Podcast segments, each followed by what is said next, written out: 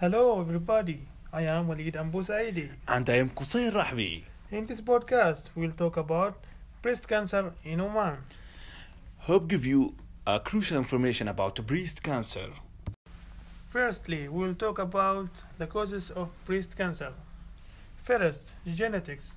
Only 5% to 10% of breast cancer cases are due to genetic causes. 2. Genetic defects. 3.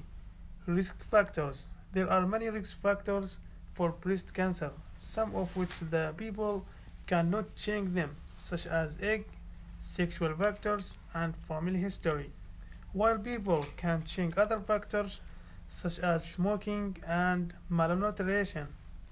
Also, there are many activities carried out by women are increase the risk of breast cancer such as taking birth control pills and hormone therapy and high density in breast tissues by mammography.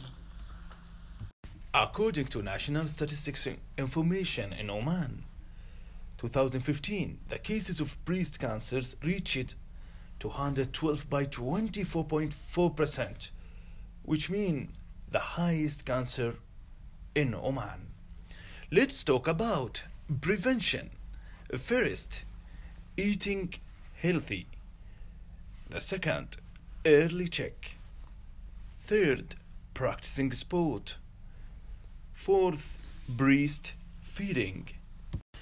The proof Adil Al Ajmi surgery in the breast in Sultan Qaboos University Hospital said that early check of cancer may increase the cure rate before cancerous tissue grows up and it is difficult to control.